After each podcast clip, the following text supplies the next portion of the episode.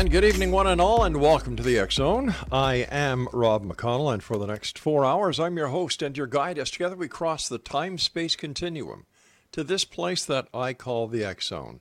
It's a place where people dare to believe and dare to be heard. It's a place where fact is fiction and fiction, well, nine times out of ten is reality. And if you'd like to send us an email, it's very simple, X Zone at X Zone Radio T V dot com. On M S N Messenger and all systems, including Facebook and so on and so forth, it's Exxon Radio T V. And to find out more about the Exxon Broadcast Network, our broadcast schedule, visit w w w dot x z b n dot net. And for the Simul T V broadcast schedule on Channel nineteen, which is the Exxon T V channel, w w w dot simul t v dot com. ExoNation, my guest this hour is Michael Masters. He is a professor of biological anthropology at Montana, Montana Tech in Montana. He received a P H D in anthropology from The Ohio State University in two thousand nine, where he specialized in hominin evolutionary anatomy, archaeology, and biomedicine. Over the years, Doctor Masters has developed a broad academic background, which uh, began studying physics and astronomy at Ohio University in Athens, Ohio, with further undergraduate and graduate course work in astrobiology, statistics, astronomy, and physics, uh, with a review of developments in modern physics regarding our ever-evolving understanding of time and time travel. Collectively, Doctor Masters' background, education, and current research program combines offer a unique perspective and a novel approach to understanding unanswered questions pertaining to widely recognized yet poorly understood aspects of the modern global culture. His website, I D F L Y O B J dot com. And Doctor Michael Masters, welcome to the X Zone, sir. Thank you so much. It's great to be here. Uh, where did your interest in um, the topics that you've written about your in, in your book? And, well, let, let me ask you this point blank. Have you seen a U F O? No, unfortunately, I have not. Um, I I kind of regret that. Actually, I I would love to have mm-hmm. seen and obviously been aboard and, and meet the individuals that, that pilot these incredible aircraft. But um, no, I have not. It my interest started because my father saw one a very very long time ago, and um, just listening to him recount the experience and mm-hmm. describe what he had seen it. Uh, it sort of sort of piqued my interest, and especially after he bought a book that uh, had sort of the, the standard gray alien figure right. on the cover. I mm-hmm. I sort of had this moment where I, I sort of saw that in the context of, of you know us now and and uh, sort of a chimpanzee-like creature, and, mm. and it sort of solidified this this possible connection in my mind, and um, just been researching it ever since, and. Um, and, and studying anthropology, and especially as a paleoanthropologist, I, I really got to delve deep into the, the anatomy and the morphology and, and the cultural changes that have taken place over long-term human evolution. So let me ask you this, Doctor. In your in your expert opinion, are U F Os real? Uh, I, having not seen one, it's hard to say from a, you know, an objective yes. standpoint, but I... After reading the testaments of others and, um, you know, hearing what my father described so many years ago, I I certainly believe that it is a real phenomenon, and especially after studying uh, studying in the context of human evolution and mm-hmm. and the, the past trends that we've experienced in our, especially in our craniofacial morphology, our, our brain growth and our facial retraction right. specifically, if those were to continue long into the future, we would, I mean, really come to look something very much like that, that quintessential gray alien form. So, so the pieces sort of fit together more for me in the context of time travel and human evolution. Uh, I, I see a lot of problems with, with the idea of extraterrestrials, um, just the, the unlikelihood of humanoid beings evolving on a separate planet to look just like us, to be bipedal, upright, standing and walking, symmetrical, humanoid beings with five fingers and toes and eyes, nose, mouth in the same position. So, so yeah, I definitely believe in the phenomenon. I believe people who have experienced these things and who have been abducted are telling the truth. I, I just don't adhere to the, the extraterrestrial hypothesis per se. So why is time travel explanation for the U F O phenomenon more logically and more easily supported? Well, I think most importantly, it's it's a testable hypothesis. Mm-hmm. Um, you know, we could scour the skies, the heavens for millennia and, and never find anything and right. still have that that question, is there something else out there? And mm-hmm. and, and don't get me wrong, uh, I, I certainly believe that life has evolved on other planets. It, it happened here on Earth pretty much as soon as it could have uh, with dry land and water.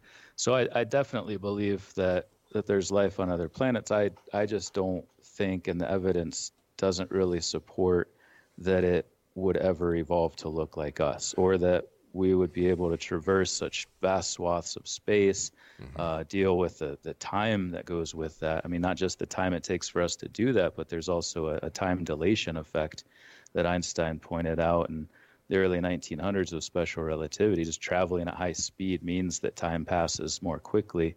Um, for those on that stayed behind that aren't traveling at high speed, they would see time go by very, very quickly. And by the time you got home, mm-hmm. you know, millennia would have passed. Um, and then, you know, in addition to the evolutionary aspects, the the the distance, there's also that question of how we would find each other.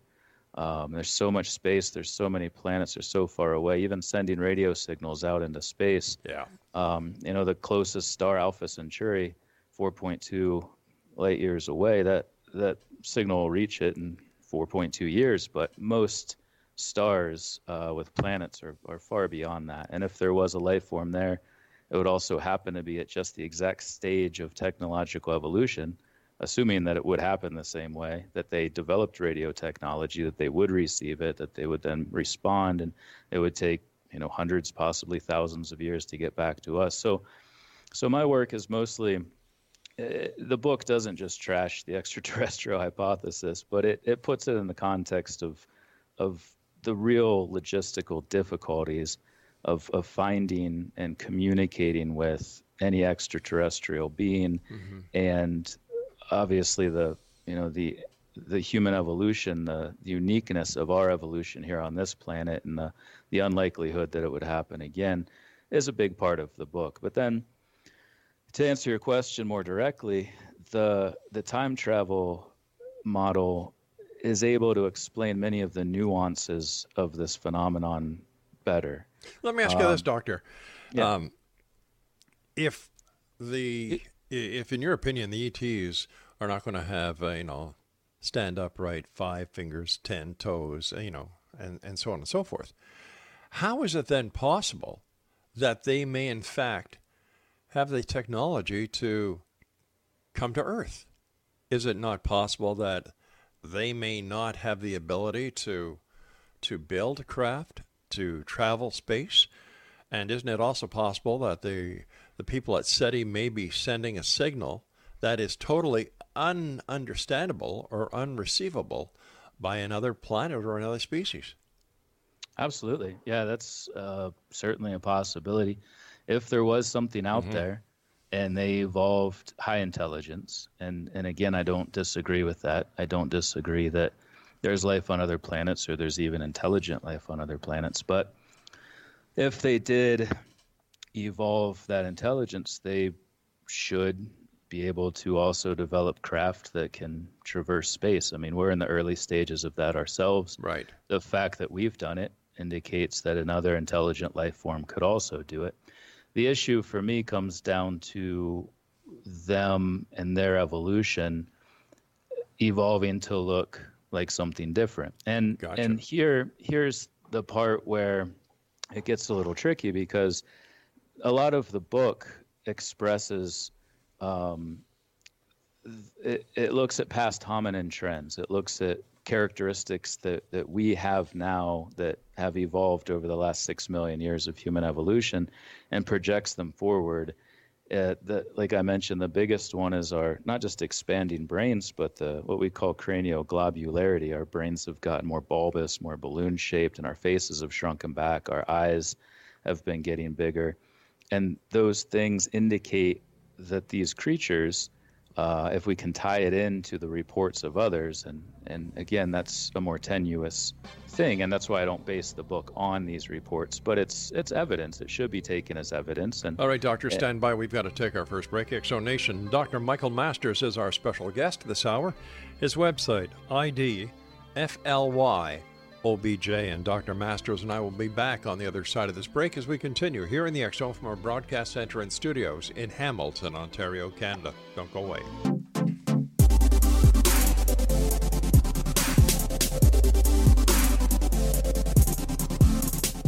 Welcome back, everyone. Doctor Michael Masters is our special guest. His website is w w w dot I D F L Y O B J dot com.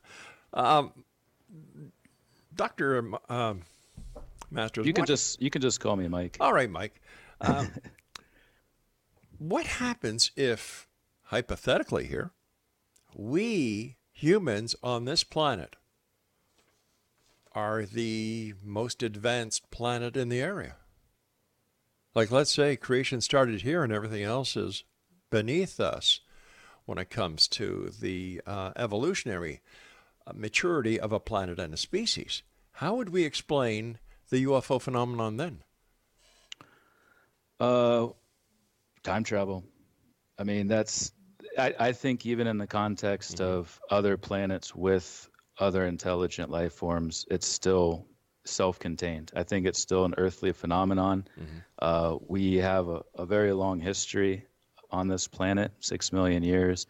And regardless of what's around us, and a lot of people talk about our celestial neighborhood, but there's right. it's not it can't be thought of as a neighborhood. These these stars are extremely far apart, so even outside of that, if if we're all that there is, it if this is a real phenomenon, I mm-hmm. think that's probably one of the best explanations, that it's it's us in the future coming back through time, I would say, to study us in the same way that anthropologists now would if we had time travel technology, to learn more about the past, to possibly connect, collect D N A, chromosomes right. to help with any sort of bottlenecks of the future, genetic population problems. So, yeah, regardless of what's out there, what's not out there, I, I believe it's a self-contained phenomenon involving time rather than space.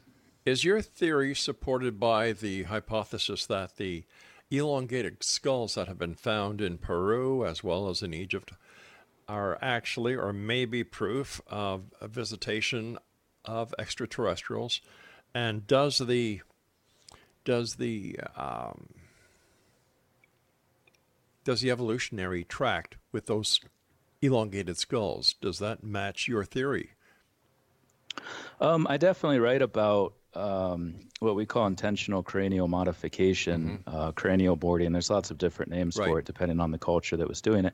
But yeah, I write about that a lot in the book. And um, it, it could be an example. If, if you think about traveling backward in time, just showing up there, regardless of what you're doing, you are going to elicit some response in the people that exist in that time. It's exactly. it's undeniable. Mm-hmm. Um, how that gets encapsulated in those cultures is probably going to be different depending on the culture, depending on their level of technology, uh, their own state of advancement as it right. comes to civilization yeah. and whatnot. So, so yeah, there's definitely the possibility that these um, these intentional cranial modification situations are people modifying their children's skulls to look more like uh, what I refer to in the book as extratempestrials, uh, travelers of time, aliens of time, if you will.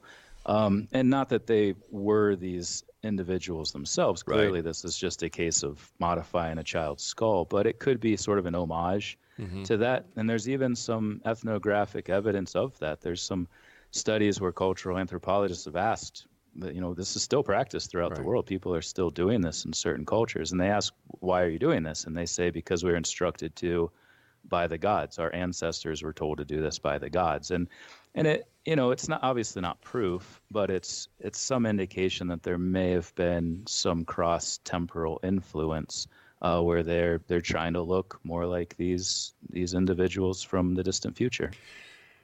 Okay, let's let's take that hypothetical situation one step further. People come back from the future to visit us. for whatever reason, you know, probably because we're a loony bin at this point of our evolution, and they wanted to see what was happening with, with Judge Kavanaugh and uh, Doctor Ford today on Capitol Hill. Certainly. Because of that, there's a big sign somewhere past the moon that says, "And Earth ahead, turn around." Um, is there any proof or any evidence to substantiate the claim that time travelers from the future have actually come back in time? Um, as far as, as evidence, mm-hmm. I mean, that's that's what the book is about. You know, it's, and it, it, it may seem a little, um, uh, I don't know, presumptuous, I guess, to name your book Identified Flying Objects.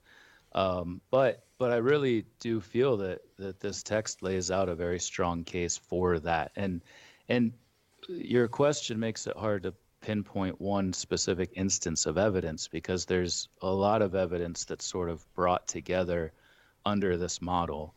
Um, as far as actual instances, mm-hmm. there is uh, there was a situation in, I believe it was nineteen eighty, in the Rendlesham Forest in in England. Sure, where, with uh, Colonel Holt.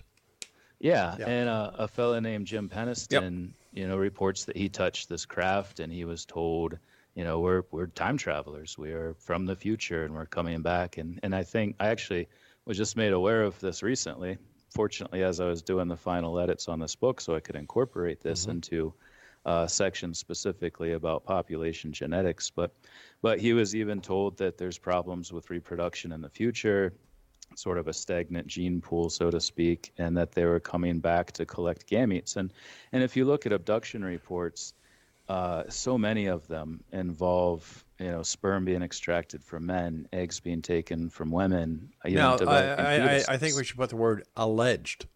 Alleged, absolutely. Yeah. And and I'm very careful about this in the book, too, is, mm-hmm. is these are reported cases. Yes. And, and like I said earlier, the book doesn't hinge on that at all. Right, uh, I understand. I, I, I don't think we should ignore these things.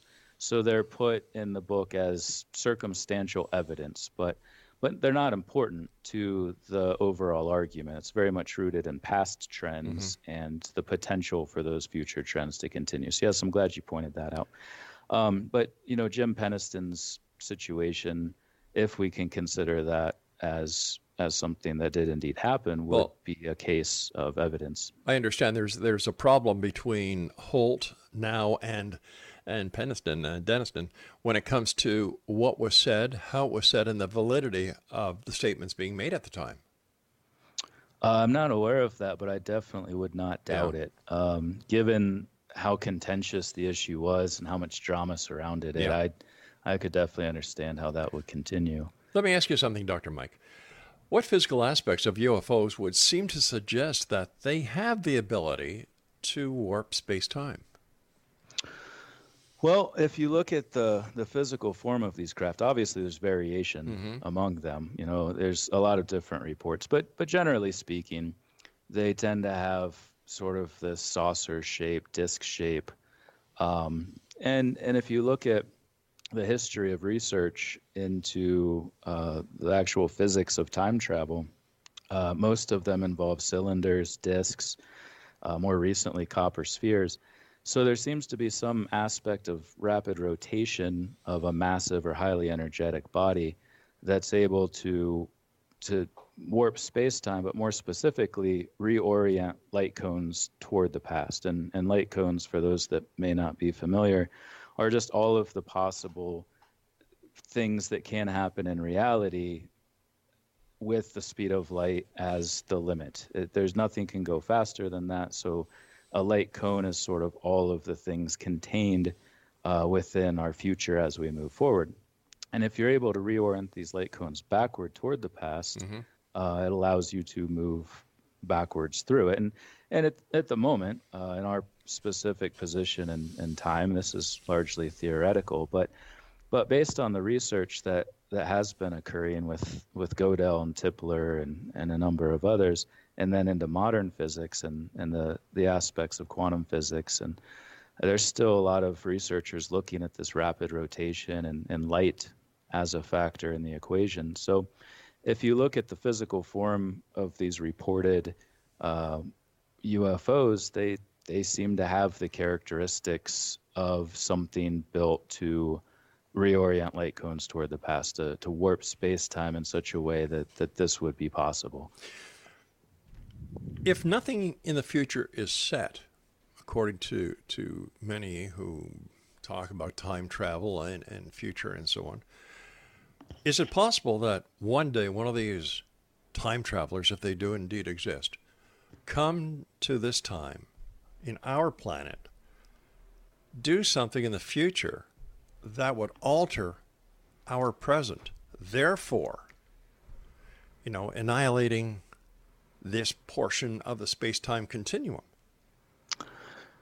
That is uh, a contentious issue in in most of the the U F O community. Mm-hmm. Uh, how much time do we have before the break? Because it's kind of an involved answer to that. All right, so question. Why don't we do this? We're going to hold off because we have about a minute left before the break. And uh, ExoNation, our guest this hour is Doctor Michael P. Masters. He's a professor of biological anthropology at Montana Tech in uh, the state of Montana. He received a P H D in anthropology from Ohio State University in two thousand nine, where he specialized in hominin evolutionary anatomy, archaeology, and biomedicine.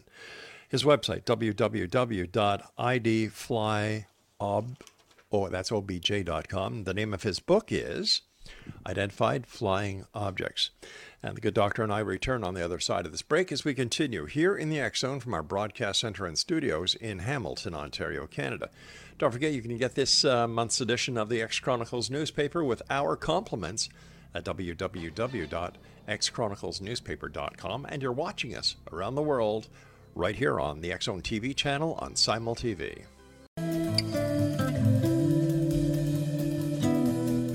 Welcome back. This is the X Zone. You're listening to us around the world on the X Zone Broadcast Network, Talkstar Radio Network, Mutual Broadcast Network, iHeart Radio, and Simul Radio. Uh, if you'd like to uh, find out more about our guest this hour, Doctor Michael P. Masters, his website is i d fly o b j dot com. The name of his book is Identified Flying Objects. Now, Mike, when we went to the commercial break uh, with the news, we were just going to get into the the possibility of somebody from the future coming to the past and changing the past, going back or, or taking something from this present time, going into the future, and changing the time-space continuum. Yeah, absolutely. It's a really um, interesting aspect mm-hmm. of, of time travel, and, and one that, that definitely gave me brain hemorrhages on many occasions when writing these parts. But but the, the the general understanding, the broad consensus among physicists is that you can't actually change any aspect of the past, present, future. It's all it all exists as one holistic entity that they refer to as block time or landscape time. It's this idea that that all events that have ever existed, that ever will exist, uh, already are part of this large fourth dimensional continuum. And it's it's really hard for people to wrap their heads around that. It's a very obscure thought. And, and we always think, you know, what if I went back and turned left instead of right? Mm-hmm. You know, would I still have run into that stop sign and messed up the front of my car? Like, there's there's this idea. We like to think that we could change things, but But the, the vast amount of evidence in physics suggests that we can't. And the book mostly focuses on the research of um, a Russian physicist named Igor Novikov and uh, Yakov Zeldovich, one of his collaborators. Uh, what they developed is the, the Novikov self-consistency principle, and, and it, it puts all of these events in the context of this continuous fourth-dimensional space-time, and and a lot of research in, in quantum physics has has continued to to validate a lot of their early research, uh, showing that that there aren't consistency paradoxes. You know, there aren't ways in which you could change the past to make a different future. Everything is inherently self-consistent. So, as much as you see that in, in pop culture and right. you know, Back to the Future with his parents disappearing, yeah. he disappears, and all of that. It, The the physics doesn't really support that idea, so to speak. But, but once again, the physics are just as much of a hypothesis as the T V shows are. Well, physicists would probably disagree with that. Well, they're that. physicists, and I'm sure the people in Hollywood would disagree with the physicists. Well, the people in Hollywood are doing it for entertainment. The physicists have a, a peer review process that they have to go through. I, un- I understand that, Doctor, and I'm not taking anything away from the peer review process, but they haven't been able to time travel yet. So right now, it's just a hypothesis. I see what you're saying. Yeah, yeah until you're right. Until we have the physical ability yep. to time travel, we we won't know for sure. Um, what they do have that the Hollywood producers doing is mathematics, and the mathematics supports um, this this notion of self-consistency. But but you're absolutely right, and and a big part of the first chapter that deals with time, and it was actually suggested by um, one of my peer reviewers who who has a P H D and who's who's taught quantum physics and and thermodynamics mm-hmm. for twenty years. He has suggested making that point unto itself, is that this is what we know now. Right. Um, knowledge is always evolving. Science is evolving. That's the scientific process. That's a right. big part of what I'm doing here, is trying to evolve our understanding and, of of science. And, and what and happens? You're absolutely right. We have to be cautious, but we can still have valid scientific hypotheses that stand up to mathematical tests and, and the rigors of the scientific process itself. But what happens if in the future the mathematics that we believe to be correct today are proven to be wrong? Isn't there going to be a domino effect? Uh, in what capacity? Well, for example, we think we know everything right now. We don't. I don't because, think anybody would claim they know everything well, right now. Well, I'm not talking about anybody, but, uh, you know, the world in general is very naive. We take certain things for granted. My gosh, Doc, they're still teaching kids in school that Columbus discovered the Americas, which is which is all true. wrong. Yeah. So how do we know that the mathematics that that scientists, physicists, quantum physicists base their their calculations on are is right? It may yeah. be right for today, but it may be proven wrong tomorrow. Absolutely. And and like you said earlier, what are the unintended consequences of that? Right. You know, what sort of domino effect could be put in place by us making a mistake, uh, by us having this conceptualization of something that, that isn't accurate? Uh, and maybe, you know, somebody gets killed, like with, with early space flight or trying yeah. to break the sound barrier. People died um, trying to do these things that, you know, we thought we had a good grasp on, and it turns out we didn't. Um, the the issue of, of time travel specifically, I, I I do dedicate a good part of uh, that chapter to that question. You know, how, especially with time travel to the past, how do you make predictions about what will happen to this thing? We we mm-hmm. naturally wouldn't send people back first. We would try to send something to the past that we could program to come back to be able to study it. But but if you send something to the past and it doesn't come back, all of that data is lost. You have no way of knowing what happened to it because it's just floating through time somewhere. So so there are a lot of really difficult challenges associated with sending something through time without the ability to measure those effects. Um, but yes, based based on our current understanding, even even if you did something that did influence the past, take take the Roswell incident uh, as an example. If if that was time travelers from the mm-hmm. future who accidentally crashed in nineteen forty-seven outside of Roswell, New Mexico, there's no way that didn't have an impact on events that, that followed that event in nineteen forty-seven. The, the the U S military's ability to gain this this machine, this technology. So you're talking about reverse engineering? Yeah, reverse engineering something that didn't exist before is an effect of a future technology being superimposed on the past. But, but as far as I understand, talking to many guests over the years, nothing, nothing could have been developed or reversed engineered from an alleged crash in Roswell that was not already in the works at the time of the crash or alleged cl- crash. Right. Yeah. I don't, I don't know yeah. about that. I'm just, I'm talking as a hypothetical. Oh, I see. If, If that had happened mm-hmm. and it was from the future, yeah. that before that event, you know, maybe we were already researching things, maybe we weren't, I don't know. Uh, very few people do know. But after that, if it was someone from the future, a group mm-hmm. of individuals from the distant future visiting the past, accidentally crashing, the events that follow that leading up to the time when that crash or when those individuals left from the future to crash in the past again is what's referred to as a closed time-like loop. That those events in the past and the future are self-consistent, and they were always part of the same uh, continuum. They're always a part of block time. They exist as two separate moments, one in the past, one in the future, but they're intricately linked through time. So so regardless of, of what happened at Roswell or right. whether anything was learned from it, when you deal with time travel and something from the future influencing the past, that was always going to happen. It was always going to influence that moment and then things that came after it. And, and the cranial modification very well could be an example of that as well. Once again, we're we're surmising that time travel is real. Yeah, I mean, we're not able to do it right now. Mm-hmm. But, but does that? If, but does that mean that it it can be done or it will be done in the future? Well, I would argue that what we see now and what we have seen throughout history and prehistory in the form of U F Os and, and alien beings is evidence that it will eventually be a reality. Just because we don't do it now, mm-hmm. if we are able to do it in the future and they are visiting us in the past, this is exactly what we'd expect to see. Then how come there's no physical evidence to support this hypothesis? Uh, what do you mean by physical evidence? There's no crashed U F Os. There's no, there's no. Uh, let me see. There's no specimen of an extraterrestrial. You know, it, it is. Ufology is the thing of science fiction.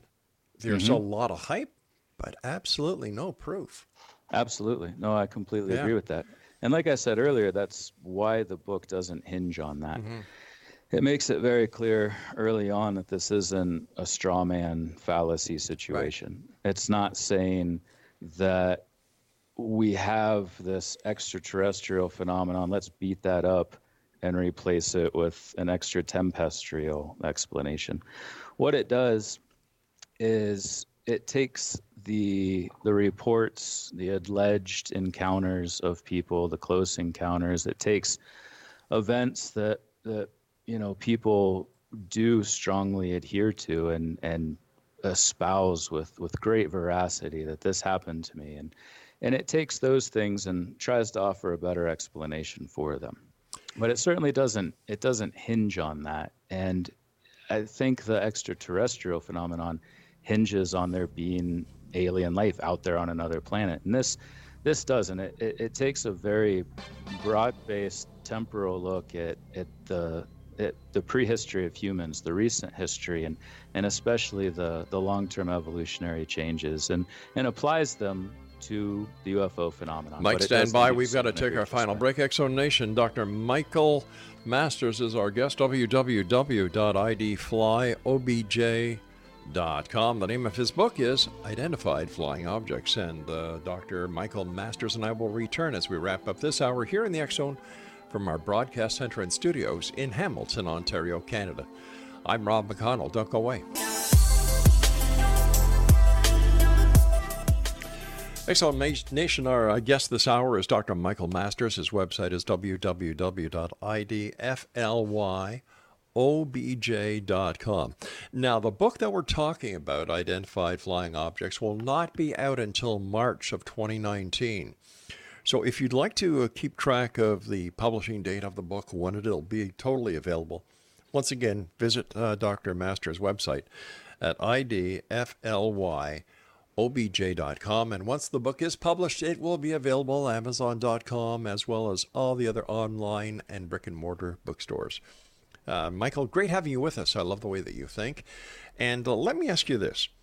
Why is it so important to keep this scientific debate and uh, and to avoid speculation and unfounded claims? Uh, I think there's sort of been a blurring of lines in the recent past. Mm-hmm. Um, the, the science and belief have sort of been melded into one. Yeah. Um, and, and I think it's important to draw a distinction between the two. And this has come up in our conversation tonight quite a few times, that there there are things that we know. Mm-hmm. There are things that we tangibly can know that have been proven with scientific rigor many, many times with experiments, observational studies, and then there's just simply things we can't. And what I'm trying to do is bring a little more scientific fastidiousness and, and evidence-based abductive logic and reasoning to the U F O phenomenon, but still recognize that there there are unanswered questions, and, and especially, you know, as you pointed out earlier with regard to the the mechanisms of time travel and, and how we physically do this. We just we can't know yet. If they if these U F Os are time travelers, if these are extraterrestrials from our future, mm-hmm. they could at any point fill us in on that.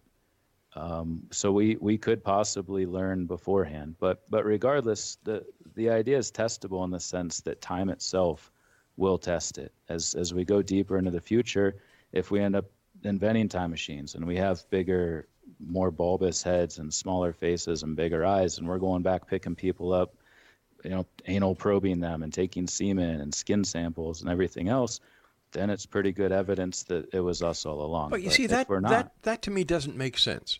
That to me does not make sense, because if they are us in the future, why would they need to probe us? Why would they need to take semen? Why would they need to take eggs? If they're that advanced, why could they not, first of all, go into their databases, recreate what they're looking for, and then use it?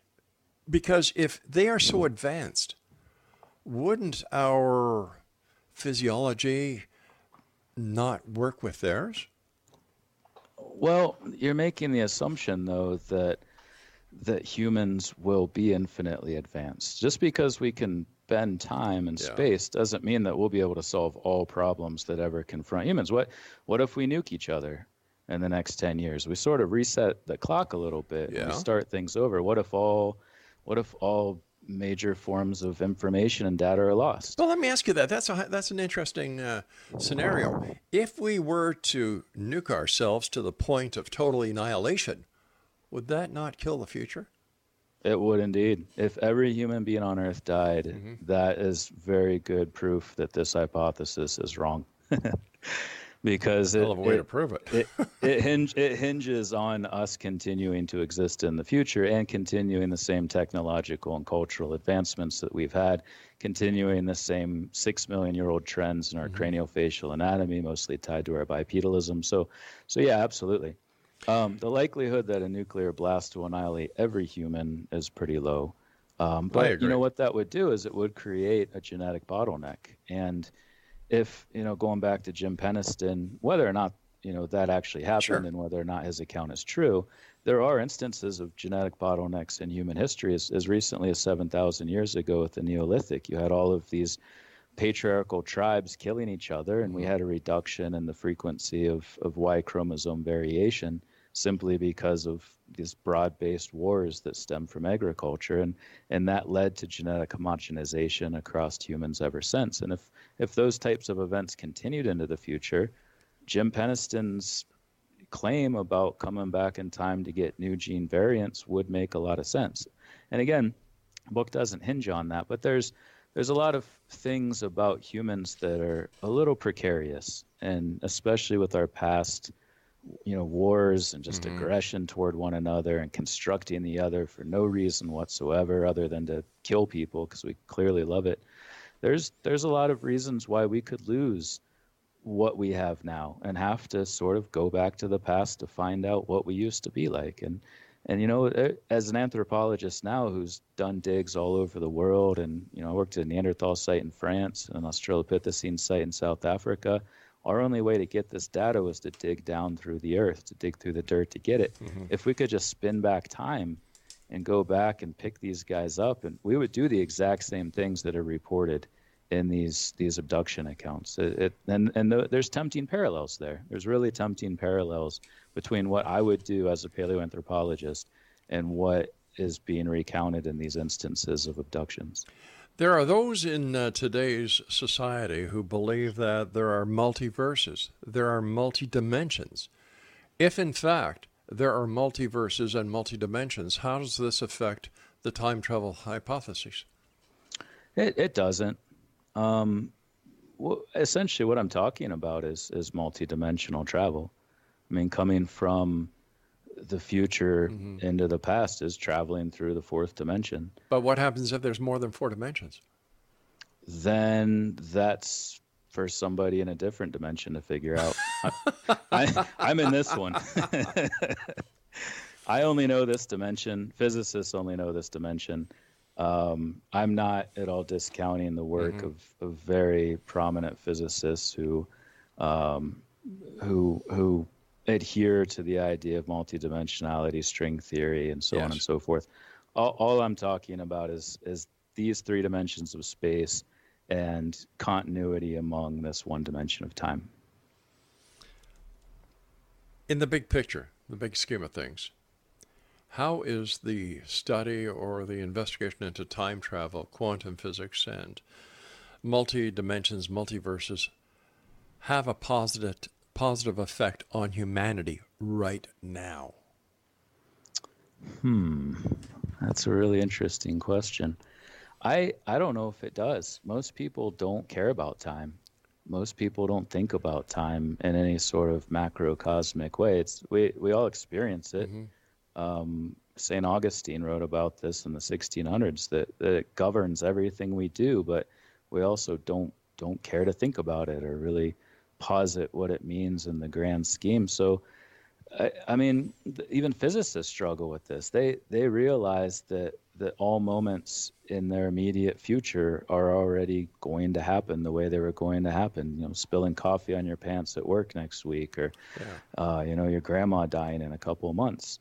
So, so really our perception of time, the way we deal with it in a day-to-day capacity versus how it's understood in, in the realm of physics and, and quantum physics specifically, I, I don't think it'll really impact us at all, positively or negatively. It's just, it's kind of something that we ignore. Would, we sit, would I be correct in then comparing uh, modern day physicists and, and learned people like yourself as as as modern day philosophers as well? Philosophers would probably be pissed about that statement. Yeah, well, but... I, I've got a habit of pissing off people all over the place. Yeah, no, I, I actually, uh, I'm on a, a social network for academics called ResearchGate, mm-hmm. and I asked a question along the lines of free will and determinism, yeah. and it, it blew up. You had you had the physicists, not really on one side, but, but they were pitted off against philosophers on the other side, and there's, you know, the metaphysical, existential, yeah. physical. It's, it's something that's going to take a while to really nail down. Uh, there's no doubt about that. And and and like I said, my peer reviewer uh, did well to to inform me that, you know, that there should be an opening paragraph about how we there's we just can't really know about time until we truly understand it. But I, I would argue that that the U F O phenomenon, loosely speaking, could be considered evidence that we will eventually figure out time and uh, the logistics, the mechanism of backward time travel.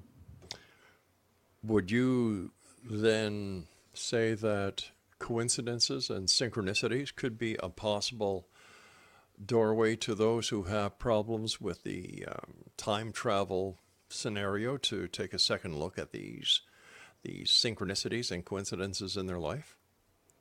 Yeah, maybe. I mean, there's yeah. there's a lot of applications, you know, to, to, to people's individual lives. And and really, it, it's been eye-opening for me. I mean, my again, my, my background, my PhD is in human evolutionary anatomy and, and archaeology and, and, you know, biomedicine. So, so learning so much about the way time works has really given me new insights on life. And I, I live my life differently because of it. I I feel like I understand things or see things or, or appreciate moments more than I used to, just simply because of this this new awareness of, of time. Well, speaking about time, Doctor, you and I have to say so long because our time is up for tonight.